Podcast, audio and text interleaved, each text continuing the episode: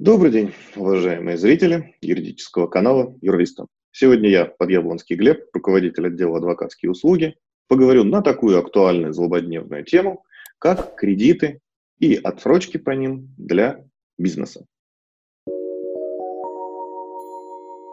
3 апреля 2020 года вышел новый федеральный закон за номером 106, который позволяет взять кредитные каникулы малому и среднему бизнесу, который пострадал от коронавируса. Касается это только отраслей, которые напрямую от него пострадали. Это касается как просто займов, кредитов, так и кредитов, а, которые были обеспечены залогом имущества, то есть в отношении которых помимо кредитного договора заключался и договор об ипотеке, залоге недвижимости. Итак, прежде чем э, претендовать на кредитные каникулы, на некий льготный период, вы должны ответить для себя на несколько важных вопросов. Первый.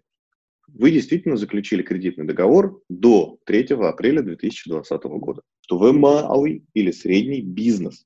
И, наконец, что вы относитесь к пострадавшим отраслям. Если на все три этих вопроса отвечаете «да», тогда государство предоставит вам возможность льготного периода по закону. Если же нет, ну, тогда мое вам сочувствие.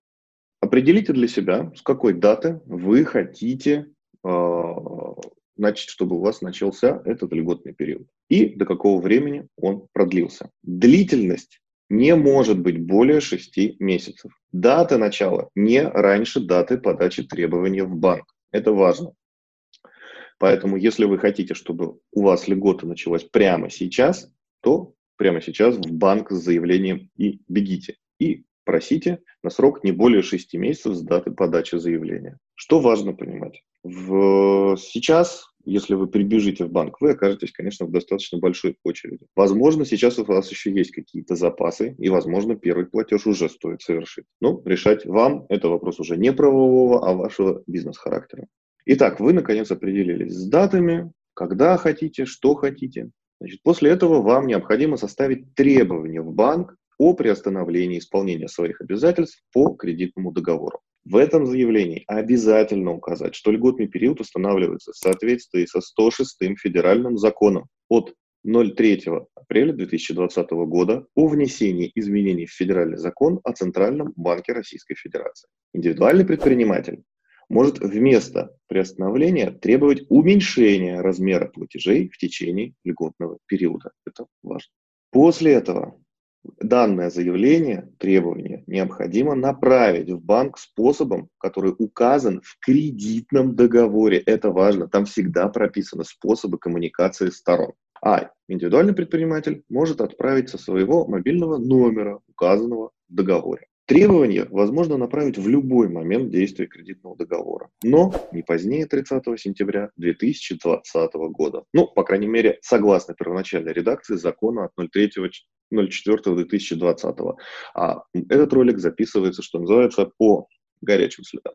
Далее, в течение пяти дней с вашей отправки банк должен вам ответить, предоставляет он вам этот период или же нет. Если не ответят в течение 10 дней с момента вашего требования, ни отказа, ни согласия, ну просто играют в молчанку. Считается, что льготный период вам предоставлен, опять же, согласно законодательству. Если дальше у нас, соответственно, получается вилка решений. Если вам предоставили, то, ну, во-первых, я вас поздравляю. А, во-вторых, хотел бы обратить внимание, что индивидуальный предприниматель может потребовать льготный период либо по статье 6 для граждан и снижение дохода на 30%, а, то есть ну, ему нужно предоставить подтверждающие документы, либо по статье 7, если речь идет о бизнесе из пострадавших отраслей. Но в данном случае выбирать вам. То есть вам нужно определиться, что именно вы хотите и на основании какого пункта вы действуете. А в течение льготного периода, что важно, на сумму оставшегося долга продолжают начисляться проценты. То есть процентная ставка за пользование денежными средствами в виде кредита.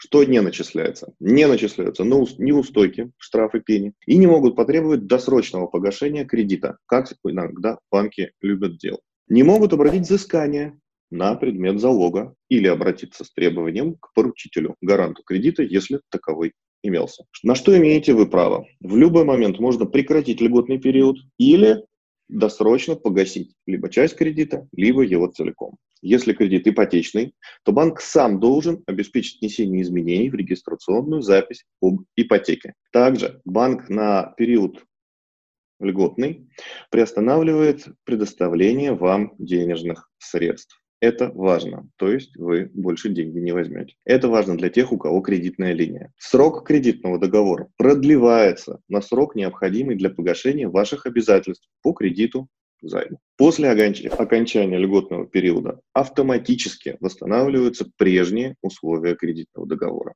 Все это касается того варианта, что банк пошел вам навстречу и данный льготный период он предоставит. Также не забывайте, что добавляется процент, который набежал за льготный период. Вам никто эти деньги не простит. Если сумма вместе со штрафами и неустойками, если у нас, они у вас возникли до установления льготного периода, она также добавляется в ваши обязательства по выплате. Теперь давайте разберем, а что если банк не пошел вам навстречу и отказал в предоставлении льготного периода по кредитному договору. Ваши условия кредитного договора остались прежние и банк от вас хочет денег.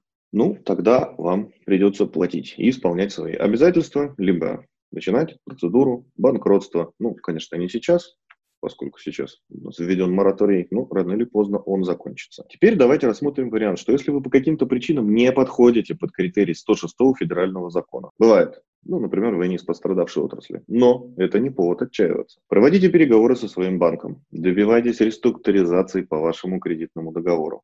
Помните, медиация у нас сейчас закреплена в законе. Раз.